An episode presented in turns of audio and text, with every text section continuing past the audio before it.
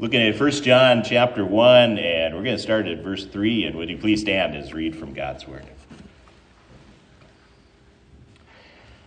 The life appeared. We have seen it and testify to it. And we proclaim to you the eternal life, which was with the Father and has appeared to us. We proclaim to you what we have seen and heard, so that you also may have fellowship with us. And our fellowship is with the Father and with his Son, Jesus Christ. We write this to make our joy complete. This is a message we have heard from him and declare to you God is light. In him there is no darkness at all. If we claim to have fellowship with him, yet walk in the darkness, we lie and do not live by the truth. But if we walk in the light, as he is in the light, we have fellowship with one another, and the blood of Jesus, his Son, purifies us from all sin. Lord, thank you that we get to have fellowship with you and fellowship with one another. And Lord, often that can seem a little complicated and hard. But you can make it happen. Pray you'd work in us now in Jesus' name. Amen. Please be seated. So, the first Sunday after I had the, the surgery or repair, uh, the detached retina, I was supposed to be just uh, sitting in a chair with my face to the floor, kind of still. So, there was no going to church that Sunday. So, instead, we did like many in the world, especially during the pandemic, have been doing, we went to church online. And we went actually to my home church back in Astoria, Oregon, and watched their service, got computers set up and everything, and listening and following along there. And it was a reminder way to me of how, especially during the pandemic, there's kind of been a growing number of people who have been doing church that way. And it's kind of handy. You can, you can do it. You don't have to, you can just stay in your sweats you don't have to get dressed up. You don't interact with people who sometimes may be complicated to interact with. And in our culture, increasingly, especially during the pandemic, we've made so many things that you can just do by staying in your home. You can get food delivered in. You can order anything at Amazon and it shows up at the house. You can conduct business and do all kinds of stuff, and you don't have to deal with people. And there's something tempting about that. But God has made us in such a way that we need fellowship. And we can maybe do things like watch a church service without interacting with people, and we can get stuff brought to us without interacting with people, and we can start to think we can do everything without having that messy, complicated thing of dealing with people. But that's not how God really made us to be. God has made us where we need fellowship. We need to be with others. And yet that can be complicated. And it can be hard. And for it to happen, there needs to be forgiveness. Forgiveness makes fellowship possible. We need God's forgiveness, first of all. And then we need to be living in that forgiveness and forgiving others for there to be real fellowship with God and with one another. But God wants us with Him.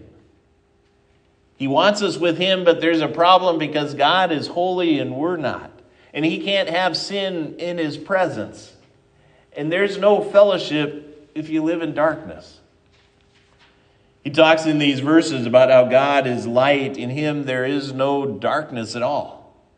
He can't have darkness in His midst. He can't have the darkness of our sin in his presence. And, and then as he goes on, he says, if we claim to have fellowship with him, yet are in darkness, we lie. That we're not really in fellowship with him if we're just staying in the darkness. Darkness can't have fellowship with light. Light and dark don't coexist. It's like if you're in a dark room, but the sun starts to come up and starts to shine through the window, the sun pushes the darkness out. A room can't be completely light and completely dark. They don't coexist. They're not there at the same time. And in, in a way, that's a picture of Christ coming into the world. He comes into the dark world and he comes with the light, and his light keeps pushing darkness out. The light of Christ needs to be pushing the darkness out of our sin, out of our lives, pushing the darkness of, our, of sin out so that we can have His light. In 2 Corinthians chapter 6 verse 14 he says for what do righteousness and wickedness have in common or what fellowship can light have with darkness? Saying if we're in the dark, living in the darkness, we can't really have fellowship with God because he's light. It certainly it doesn't mean that we need to have some kind of sinlessness and we need to get all the darkness out of our life because we're never going to be getting it all out. But in a way, instead, though, he's saying we need to pursue the light. We need to be wanting to live in the light of God's love and God's truth. In 1 Peter 2, verse 9, he says, That you may declare the praises of him who called you out of darkness into his wonderful light. He calls us out of the darkness. He, he doesn't say you need to be totally out of the darkness and have everything cleaned up in your life, but he's saying you need to at least try. You need to be at least striving to live in the light, striving to get out of the darkness. Imagine if you have a kid or a grandkid who just doesn't listen to anything you say, just disobeys, doesn't really care what you say, and and and yet they say they think there's no trouble in the relationship between you and them. well, the parent's going to say, "Okay, child, you need to wake up and get in touch with reality. Because if you have a child or grandkid who just doesn't listen to you, ignores you, and just you say one thing and they just do another thing, that's going to cause some trouble in the relationship. Similar with us and God. And yet, sadly, there's people in the world who think, well, they can just ignore God, they can just do their thing, don't pay any attention to what God says, and oh, I can still have fellowship with Him. God is saying, no, he's, he's like a father who you disobey him, you ignore him, there's going to be trouble in the relationship. It's like you don't say your kid has to be perfect, otherwise they'll get kicked out of the house. But you do at least want the child to pay some attention. You do at least want the child to be striving to obey. You want the child to care about what you say. There needs to be forgiveness, and there needs to be Jesus purifying and removing the barrier. And He is willing to do that. Sin gets in the way of our fellowship with God, it gets in the way of our fellowship with one another, and that sin needs to be dealt with. And that's what Jesus came to do. It says in the verse, we have fellowship with one another, and the blood of Jesus purifies us from all sin. And in a way, when we read that, it might seem like separate thoughts. It's saying in the one thought, we can have fellowship with one another. And then the next thought is Jesus purifies from all sin. But those actually go together. The way he's saying we can have fellowship with one another because the blood of Jesus purifies from all sin. It's only because of the cross, it's because of what Jesus did for us. That's what makes it possible for us to have fellowship with the Holy God and with each other. In Hebrews chapter 10, verse 19, he says, Since we have confidence to enter the most holy place by the blood of Jesus, let us draw near to God. It's because of Jesus' sacrifice on the cross that we can draw near. It's because of his sacrifice on the cross that we can enter the most holy place. We can be in the presence of the living God. Because Jesus, his sacrifice on the cross, he cleanses us from sin. And we can also be in fellowship with one another because of the cross. It's our sin that causes trouble in a relationship with God, and it's our sin that causes trouble in relationship with each other, too. In Ephesians chapter 2, he, he speaks about the relationship between the Jew and the non Jew. That relationship that in the time of the New Testament was so much conflict, so much trouble, and that people would look and say, There's no way Jews and non Jews could ever get together. In Ephesians 2, he's talking about Jesus, and he says, He himself is our peace, who has destroyed the barrier, the dividing wall of hostility. And then it says, He's making peace through the cross. Through the cross, he makes it possible for us to be at peace with those that Otherwise, there's no way we could be at peace with them. But when we both come to Christ and the cross, we can be reconciled. We can be at peace. Maybe there's somebody in your life that you're not at peace with and that you don't have good fellowship with. And maybe it's somebody that you're thinking, there's no way that relationship's ever getting healed. Well, it's not going to get healed in your own strength. But what's impossible for us is possible with God. And He can bring some healing, He can bring some fellowship where it just isn't existing at all today. Spencer Perkins, the man on the right, he had watched his father get beaten close to death in Mississippi in the late 1960s. His father got beaten mainly just because he was black, and he was involved in the civil rights movement. His father, John Perkins, was a pastor who was speaking up about civil rights, and they beat him, almost killed him. The guy on the left, Chris Rice, he grew up in Vermont. There were no black people around where he grew up. He didn't have much of anything to do with with African Americans at all. But then God worked in both of their lives, brought them to faith in Christ. God brought them to be serving together at a church. And they end up, they wrote this book, More Than Equals, and the top it says Racial Healing for the Sake of the Gospel. And they write about how they had all kinds of reasons to not be in fellowship with each other at all, but God brought them together through Christ. And they became guys who had close friendship, close fellowship. God is able to do that. He can bring Jew and Gentile together, He can bring white and black together. He can create fellowship where it seems there's no way it's possible, but we can have fellowship with one another. We can have fellowship with one another, fellowship that is something that you just don't see in the world. In fellowship, it can be difficult at times. There can be people who we might think, boy, no way I could have fellowship with them.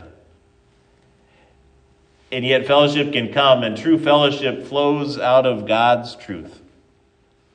He begins this section, he says, We proclaim what we have seen and heard. This is John, who's, who was the apostle who got to see Jesus crucified on the cross and risen again. He got to see all these miracles and and now he's saying, We proclaim what we've seen and heard so that you may have fellowship with us.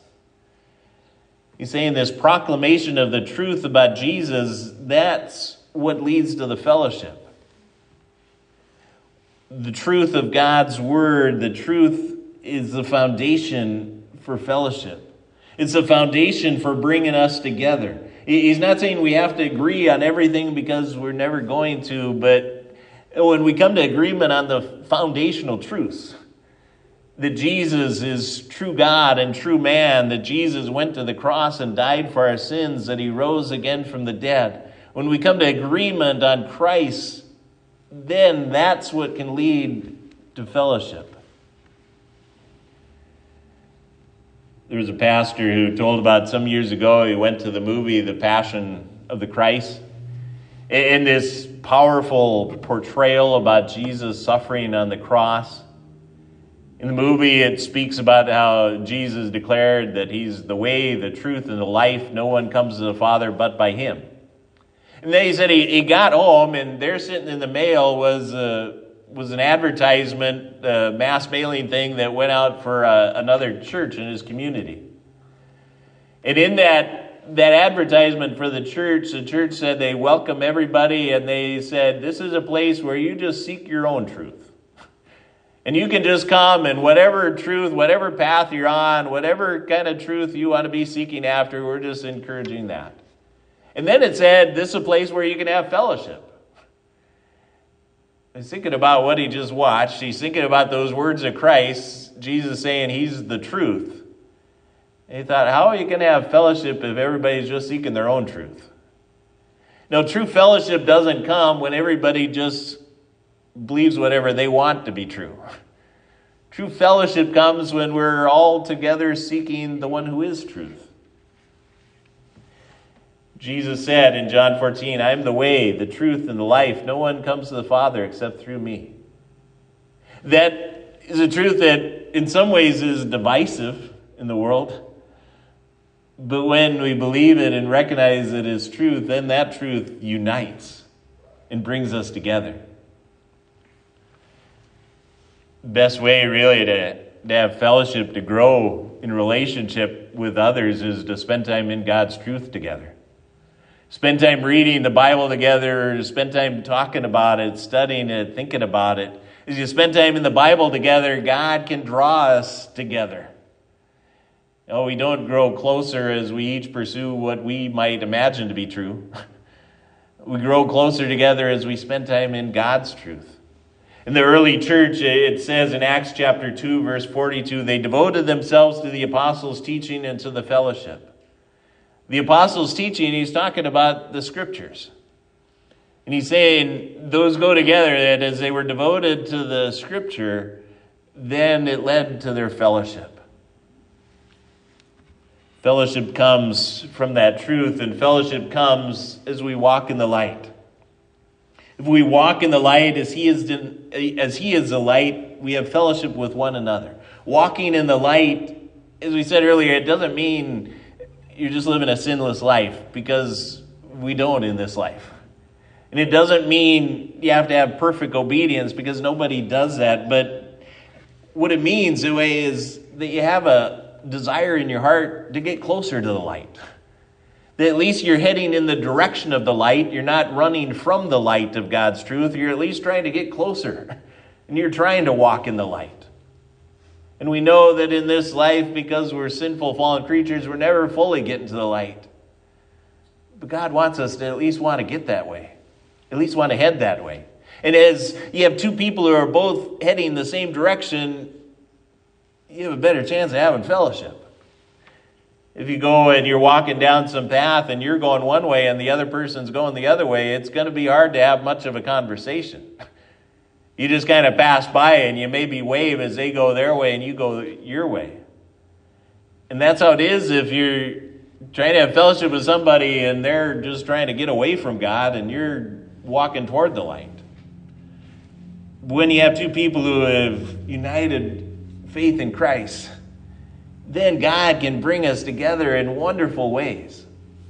In John 17, Jesus prayed for his disciples before he went to the cross, and he says, May they be brought to complete unity. He's praying that, and he's also praying that with the, the promise that he can help it to happen. He can help us to grow in our unity. He can bring us together in ways that the world could never imagine. In Psalm 131, Psalm 133 and verse 1, he says, How good and pleasant it is when brothers live together in unity. It's a good and a pleasant thing. And he doesn't write those words as just saying, well, yeah, it's good and pleasant, but it's impossible. No, God doesn't write words like that. No, he says it's good and pleasant, and he can help it to happen.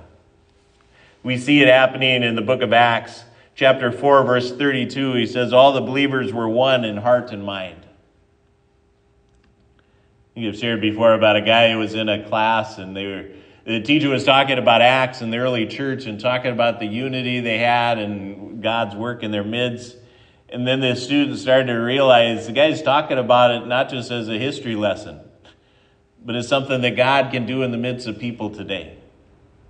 And he asked the, the professor afterwards, he said, Do you really believe the, those kind of things that happen there, that kind of unity God created in those people, God can create in us? And the professor said, Yeah, the scripture wasn't written to, to make you jealous. It was written to give you a, an encouragement of what God can do. We can have fellowship with one another, and we can have fellowship with God. We can have fellowship with the holy Almighty God. We start out, we're sinners that are separated because of our sin, but the cross deals with the sin that separates us from God and it brings us near. And it's grace that God wants fellowship with us. Fellowship with God doesn't happen just because we want it. It's not like we go to God and we convince him, hey, we'd be good for you to have around. Why you, why you want a friendship with us? And then we talk God into it. No, it doesn't start with us going to God. It starts with God graciously coming to us. God graciously coming and, and, and wanting fellowship with us, wanting to be with us so much that He's willing to send His Son to go to the cross and give his life so that we can be with him. It's him sending Jesus that makes it possible. First Peter, again, we looked at earlier, and then the first part of the verse in chapter 2, he says, But you are a chosen people, a people belonging to God. God has chosen you. He's chosen you to belong to Him. He picks you. He wants you to be with Him. He wants you to be in His family. In Luke chapter 22, as we looked at earlier, Jesus, before he has the Last Supper and before he instituted communion, he said to his disciples, He said, I have eagerly desired to eat this Passover with you before I suffer.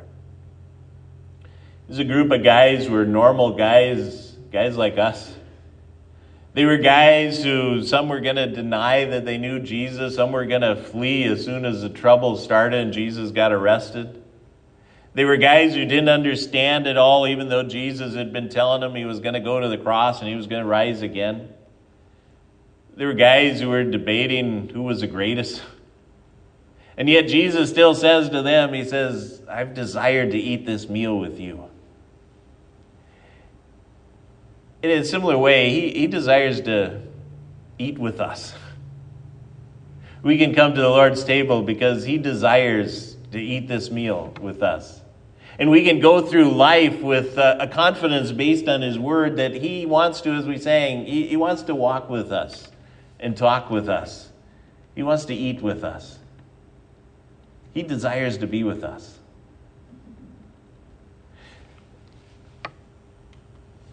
cafeterias can be scary things for young people. I, I think at times being at the Free Lutheran Youth Convention, and it's a big event, couple thousand people, big cafeteria, and sometimes seeing these teenagers, they get their tray, and maybe they got separated from friends, or maybe their friends aren't right around. They get this tray, they look out in this cafeteria, all these people, and they're wondering, is there anybody that's going to want me to be at their table? I think of one young guy I saw one year. Boy, that poor guy looks scared. He's just there, of petrified. Oh, where am I going to sit? Will anybody want me? And I thought, oh, he needs somebody to call him, say, hey, why don't you come over and sit at our table? They're longing for somebody who'll say, I want you sitting here at my table. In this world, you can have a confidence Jesus wants you at his table. The Lord Almighty comes to you and he says, Hey, I want you at my table. I want you in my group. I want you in my family. I want you with me. Jesus wants you with him. Fellowship with God is reason for great joy.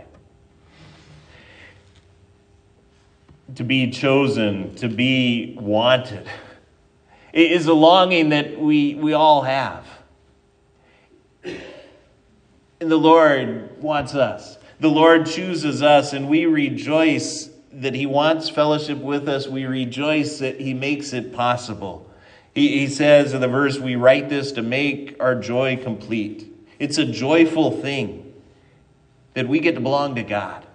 We get to go through life with Him. Psalm 42, as we read earlier, he says, My soul thirsts for God, for the living God. When can I go and meet with God? Psalmist is saying, I, I just long to be with God. May we have that kind of heart desire. The psalmist knew this is the best thing to be with God, to meet with Him. May we have that longing when can I go and meet with God? When can I be with Him? Later in the Psalms, in Psalm 122, he says, I rejoiced with me who said, those who said to me, Let us go to the house of the Lord. He rejoiced. He, said, I, I get to go and be with God. And this applies, it's not just talking about going to church on Sunday morning, but this is talking about life. Because it's not just Sunday morning that we get to meet with God. No, we can do as we sang, we can walk with Him and talk with Him. And hear Him through the Word tell us that we are His own. No, each day He wants to go through the day with you. You can have the joy of going through life with God. The joy of not just being on your own, trying to figure it out, trying to make it, trying to, to get it all right. You can have the joy of being with God as your, your everlasting companion, your Lord and Savior walking through life with you. There was a mom who wrote about how when her, her kids were little babies, how she, she'd go into the room and her baby would smile and, and laugh a little bit and was just so happy that mom was there and just happy to be in the presence of mom. Then her kids grew up to be teenagers. And as some of you have experienced, teenagers aren't always so happy to be in the presence of their parents. and teenagers sometimes can be just wanting to get something, want, okay, do something for me, and then leave me alone. As she thought about that, she thought about her relationship with God. And she thought about how she wanted to be like the baby, not so much like the teenager. Not just wanting to be with God when she needed something, going to God, okay, I need something, could you do it for me? But instead, wanting to be like that baby that just rejoices and smiles to be in the same room. Just rejoices and smiles that, boy, I get to be in the presence of God. May we rejoice that we get to have fellowship with God. Let's pray. Lord, thank you that we get to have fellowship with you. What a privilege that is. What a, a joy that is. What a undeserved, gracious thing. Lord, help us to not just want to get something from you, but help us to rejoice that we get to be with you. In Jesus' name, amen.